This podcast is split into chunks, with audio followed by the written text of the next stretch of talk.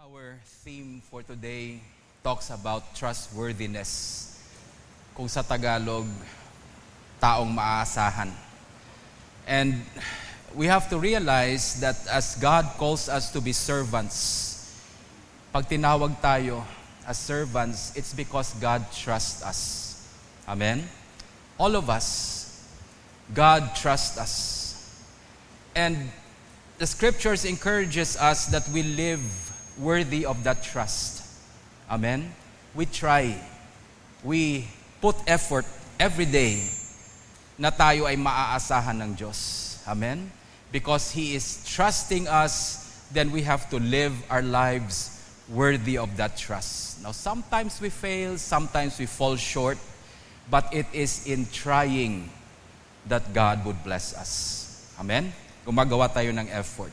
Now, there are two things that you can say, maaasahan mo yung isang tao. The first thing that we're going to talk about in Scripture is honesty. Okay? If you're going to hire someone, you know, sino sa inyong gusto nyo yung trabahante nyo? Dishonest. Okay, we don't like dishonest people, right? Eh kung ayaw nga natin, ang Diyos pa kaya. Okay? So the first thing we have to realize in being trustworthy is honesty. But not only honesty, we should also be people who knows what we need to do. Marunong tayo. Okay? Gumawa ng pinapagawa ng Diyos sa atin. In other words, we need to have wisdom. Okay? So those are the two things we have to cultivate in our life for us to live our lives worthy of God's trust. We have to be honest. And secondly, we have to apply wisdom. Okay? Marunong tayo sa mga ginagawa natin. Hindi yung ignorante tayo, no? Sa ating gawain. We have to know, we have to know our work by heart. That's the way that God would trust us, would really, you know, we will live our lives worthy of His trust.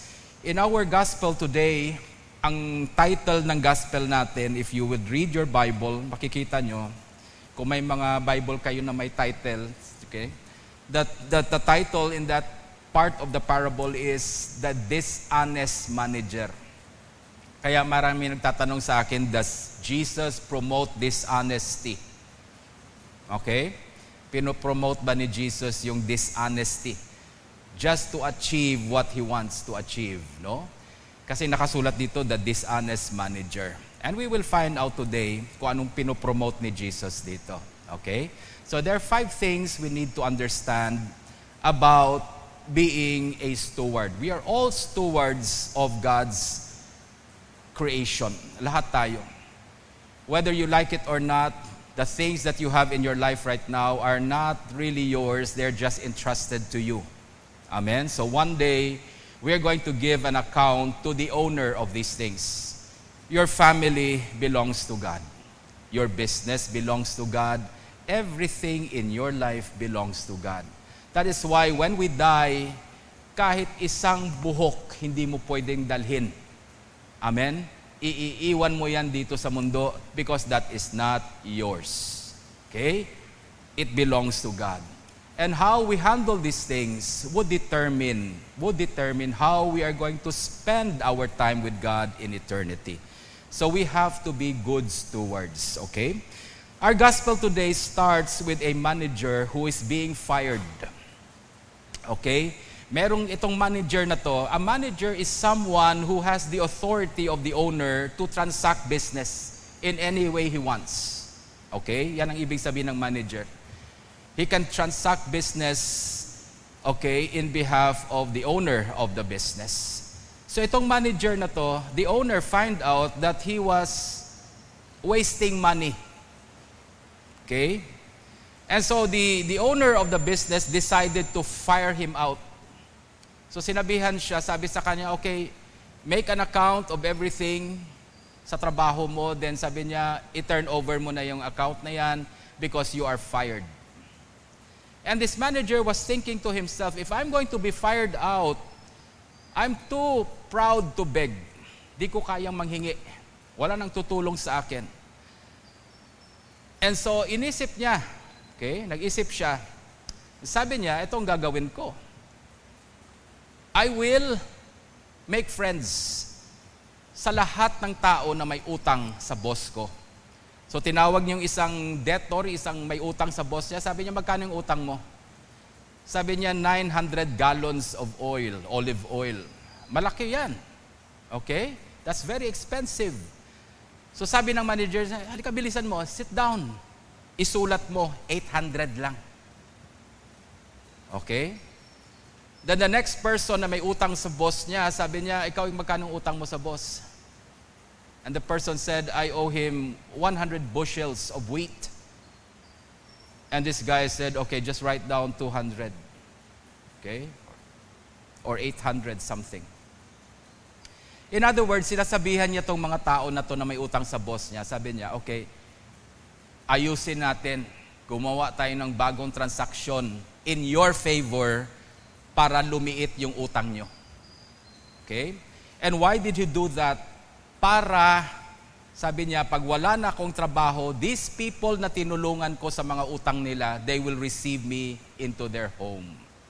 Yan ang tinatawag natin sa Pilipino, magkakaroon ng utang na loob sa akin, itong mga tao na to. And so they will help me. When I am fired out, itong mga tao na itong tinulungan ko, sila rin ang tutulong sa akin sa buhay ko. Okay? And it says here in our scriptures today, in our parable, that the owner of that business commended. Hinangaan pa siya ng boss niya. Okay? And uh, the thing here is that hindi siya hinangaan ng boss niya dahil sa dishonesty niya. Hindi ko alam kung anong nangyari. Okay, after the parable, I didn't know what happened to the dishonest manager.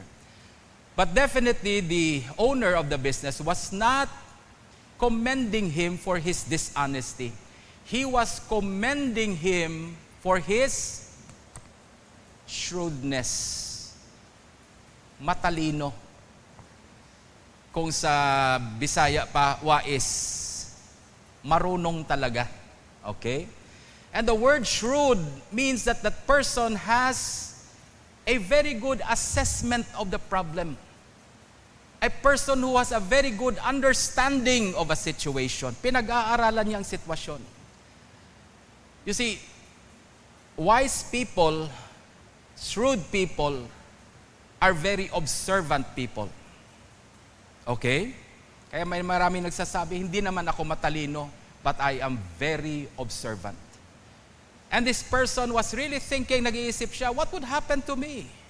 I might as well gain friends Using the money of his boss, he gained friends. Okay?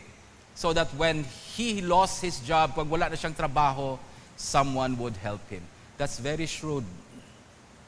Very wise. And this is what the Lord said about this situation, about this parable. Okay? The Lord is not promoting dishonesty.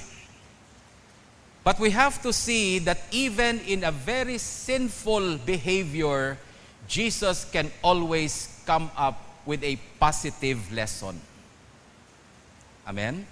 That's one thing about Jesus. He's so good, the best teacher. Kahit anong sitwasyon, even if it is a negative situation, even if it is a sinful situation, Jesus can always find what is positive in it. Amen? So here, Jesus uses that parable not to promote dishonesty, but to teach us to use wisdom always in our dealings. Okay? And here, makikita natin, ito yung parable, ito yung lesson The lesson here, itong sinabi ni Lord,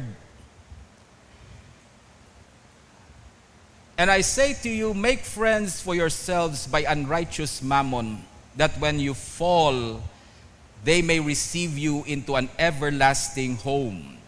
He who is faithful in what is least is faithful also in much, and he who is unjust in what is least is unjust also in much.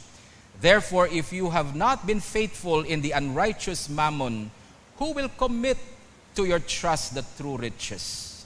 And if you have not been faithful to what is another man's, who will give you what is your own. Here, five things we can apply God's wisdom in our dealings in life. The first thing, the first thing we have to realize is that we have to learn to invest. Amen? Do you know that 90% of the gospel, Jesus talks about money? Okay? Pagdating sa pera, ayaw nating pag-usapan. Pera yan eh, huwag tayo mag-uusap sa pera. Pero pag nawala ang pera, anong hinahanap natin? Puro pera na lang. Galit tayo sa mga Chinese. Okay, we're angry with the Chinese because they're so rich. Sila nang may hawak ng bayan natin. We're angry with them But, you know, you look at the Chinese, they talk about money with their children. Maliit pa yung bata, they already orient their children about money, how money works. Kaya yung mga bata, lumalaki sila, alam nila yung mechanism ng pera. They know how to get money, they know how to multiply money, and they know how to spend money. Bakit? Pinag-uusapan kasi. That's why sometimes we remain poor because we do not apply what Jesus teaches about these things. Amen? Wisdom. As stewards, everything that is entrusted to us has value. People, land, fields, crops, finances, it has value and we need to learn how to handle them. Amen? So itong dishonest manager, even though he was dishonest, it is bad and it's wrong to be dishonest, yet he was applying wisdom. Amen? Amen.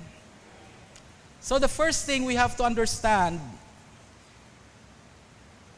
in investing your money, your energy, your time, your talent, we have to consider the first thing.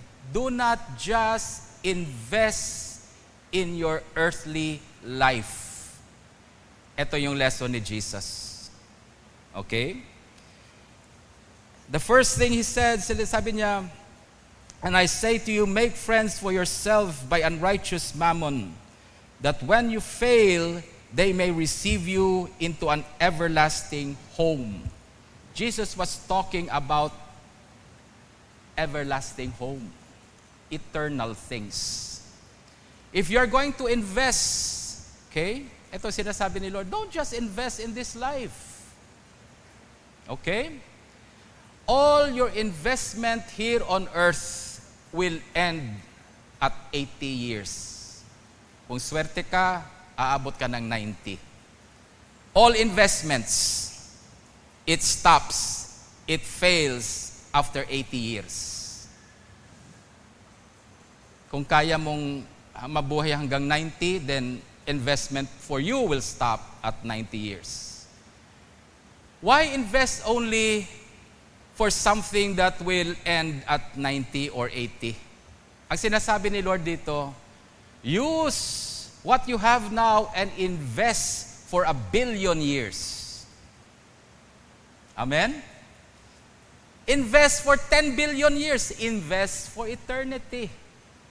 Try to invest in eternal things. Itong sinasabi ni Lord. Don't just invest for your earthly life. Do not just invest for your earthly security. Invest for your eternal security.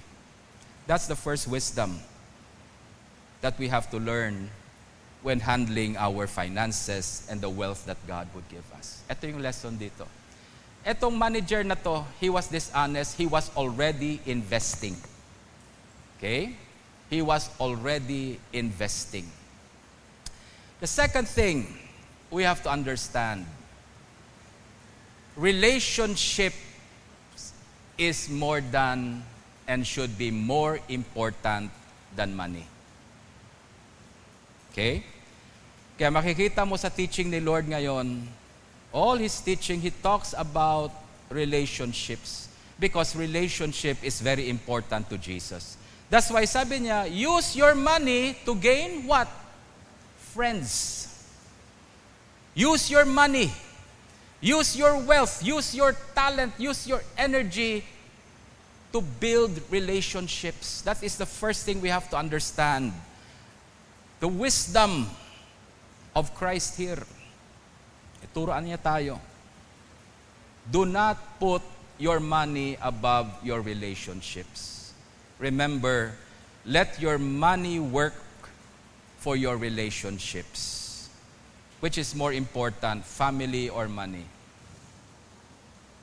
Hmm?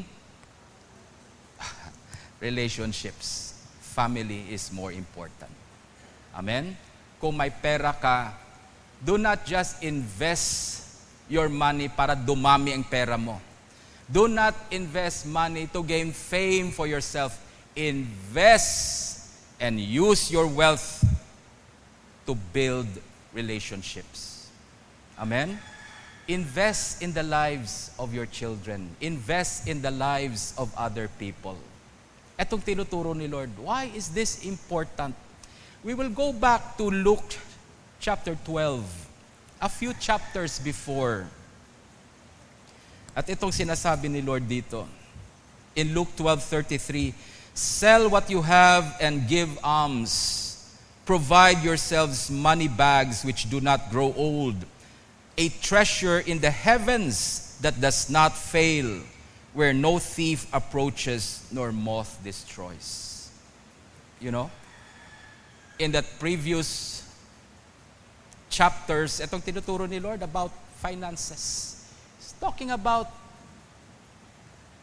helping people the real purpose of money is not to make a name for yourself. Don't try to make a name for yourself using money. Money is not about promotion of self. The real reason why God gave us wealth is so we can help God's other children. Amen. Use your wealth. Use your abilities to help those who are less fortunate. That is in the very heart of the gospel to take care of others as well. Amen? Kaya ay, ay, may nakikita ko mga tao, nakaipon sila ng konti, they will send children to school. Hindi nga nila anak, hindi naman nila kapamilya, but they will use their money to help other children na makapag-aral din. Amen? Kung merong sobra-sobra naman yung yaman mo, don't keep it for yourself only. Okay? Don't keep it for yourself. Use your money to help other people. That's the purpose of money. Okay? To help others. To help alleviate the lives of other people. May mga tao naghihirap talaga sa buhay ngayon. If you will just look around, hindi malayo ang paningin mo. Okay? If you just look around, malapit lang sa palibot mo lang ang daming nangangailangan ng tulong mo. And you can help them. So invest your money on relationship. The third thing that Jesus talks about, invest your wealth. To be wise, invest your wealth not only on material things, but on spiritual things. Okay? Ito sabi niya, Make friends for yourself by unrighteous mammon. He talks about money. Unrighteous mammon ang tawag ni Lord sa pera. Why? Kasi ang pera is in this world. Amen? Amen. Walang pera sa langit. Hindi sila gumagamit ng pera. Alam niyo ba sa, sa langit, sabi nga ni Bishop Ricardo, sa langit, ang daming ginto. Sa sobrang dami, ginawa nilang kalsada. Okay? Dito sa atin, yung ginto, eh, lalagay sa tenga. Just imagine, maglalagay ka ng espalto sa tenga mo. Okay? In heaven, there's no money there. They don't need money. That's why sabi niya, unrighteous mammon, use unrighteous mammon. Money is in this world. Use what is in this world, in the physical world, to also invest in spiritual things. Amen? One of the things that I enjoy so much is that nagkaroon tayo ng opportunities na magpatayo ng simbahan sa Candelaria. Amen? How many of you have donated and gave funds for that building? Ah, okay. Medyo iba nahihiya, ano? Especially yung maraming binigay. Dito lang yung kamay. Ang walang binigay, ganyan. Okay. So we have invested on spiritual things. We, we built a building there. You know what? Just imagine how many souls are going to be saved because of that building na pinatayo natin. Ang daming lalapit sa Diyos. Ang daming makakakilala sa Diyos. There's so many people that will build their relationship with God because they have a place where they can know God. And you, mga stockholders and stakeholders ng St. Michael's, you were part of that work. Amen? You gave to that work. So invest also on spiritual things. Wag lang. Don't just invest in your earthly life. Okay? Invest on the spiritual life. Sabi nga dito, itong dishonest manager na to, iniisip niya, sabi niya, wala na akong trabaho. If I lose my job, I am too old and too proud to beg. If I lose my job, anong mangyayari sa akin? So he invested. Alam nyo ba, kailangan natin mag-invest sa langit? Okay? Amen? Kasi sa langit, hindi na tayo ma-employ doon. Kailangan natin may bahay tayo sa langit. Amen? Wala kang sweldo doon. Okay? But you need to have a house in heaven. Amen? You need to have certain things in heaven which hindi mo kayang bilhin. Pero ngayon pa lang, pwede ka nang mag-invest doon. Amen? Are you learning something from this? Sabi ko kasi pag perang pinag-uusapan, ang lalim ng isip natin eh, no? Okay, pero pag wala ng pera, bilis. The fourth thing we have to understand,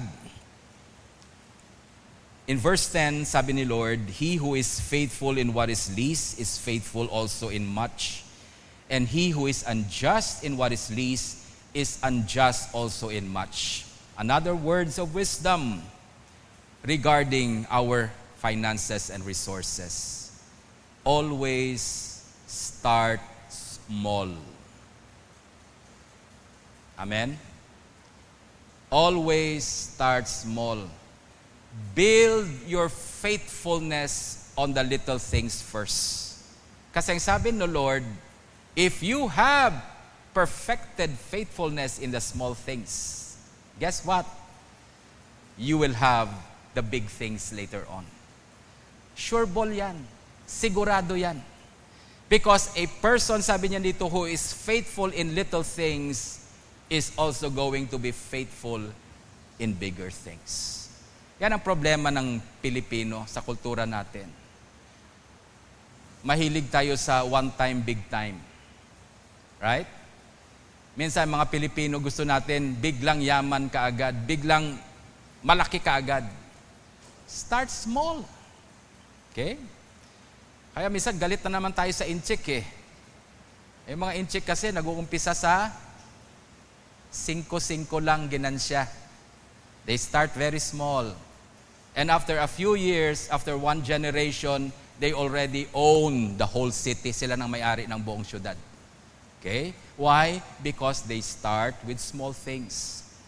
Practice faithfulness. Practice wisdom in the small things. What do you have now in your life? Huwag mo isipin, sana meron akong 1 million. Father, pag may 1 million ako, mag invest ako, magbibigay pa ako ng aircon sa church, maglalagay ako ng upuan sa church, hindi na yung plastic na yan, papalitan ko ng nara yan. Eh, malaki kagad ang iniisip mo baka hindi tayo dumating doon. Okay? But the little things you have every day, the small things you have every day. Okay? Start with the small things. The scripture teaches us never despise small beginnings. Don't despise. Yung pinatayo natin sa Candelaria, sabi ng ibang tao, ang liit naman ng church na yan. Maliit daw. So, okay. Yan ang kaya natin eh. Pero inumpisahan natin. Okay?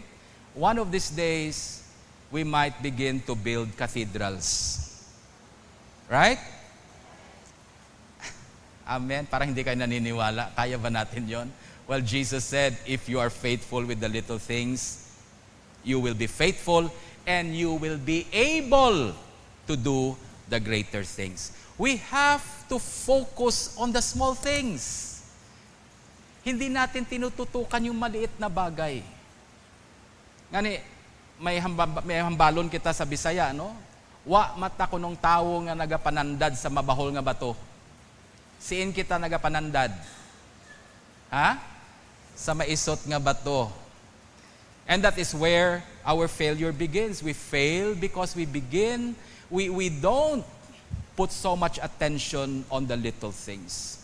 The little things like coming to church every Sunday, maliit na bagay yan. God gave you how many days in a week? Seven? Seven days in a week. Binigay ng Diyos sa iyo yan. Lahat para sa iyo yan. Humihingi lang siya ng isang araw.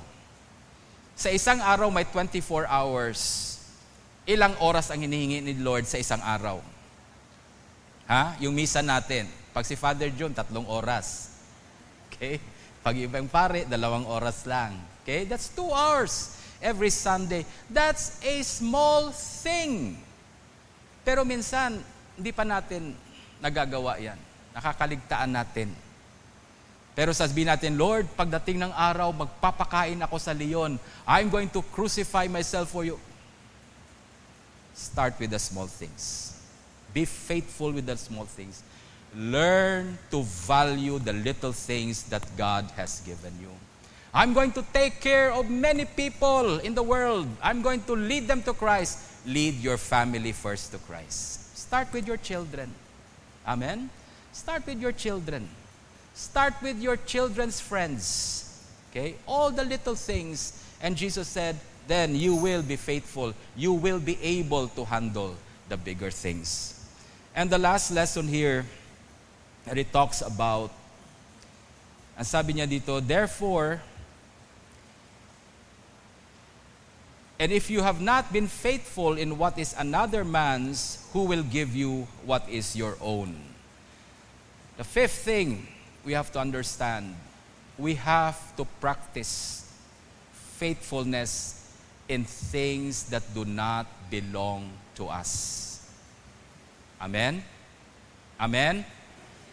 Kasi yan ang basihan kung ano ang ibibigay ng Diyos sa'yo na para talaga sa'yo.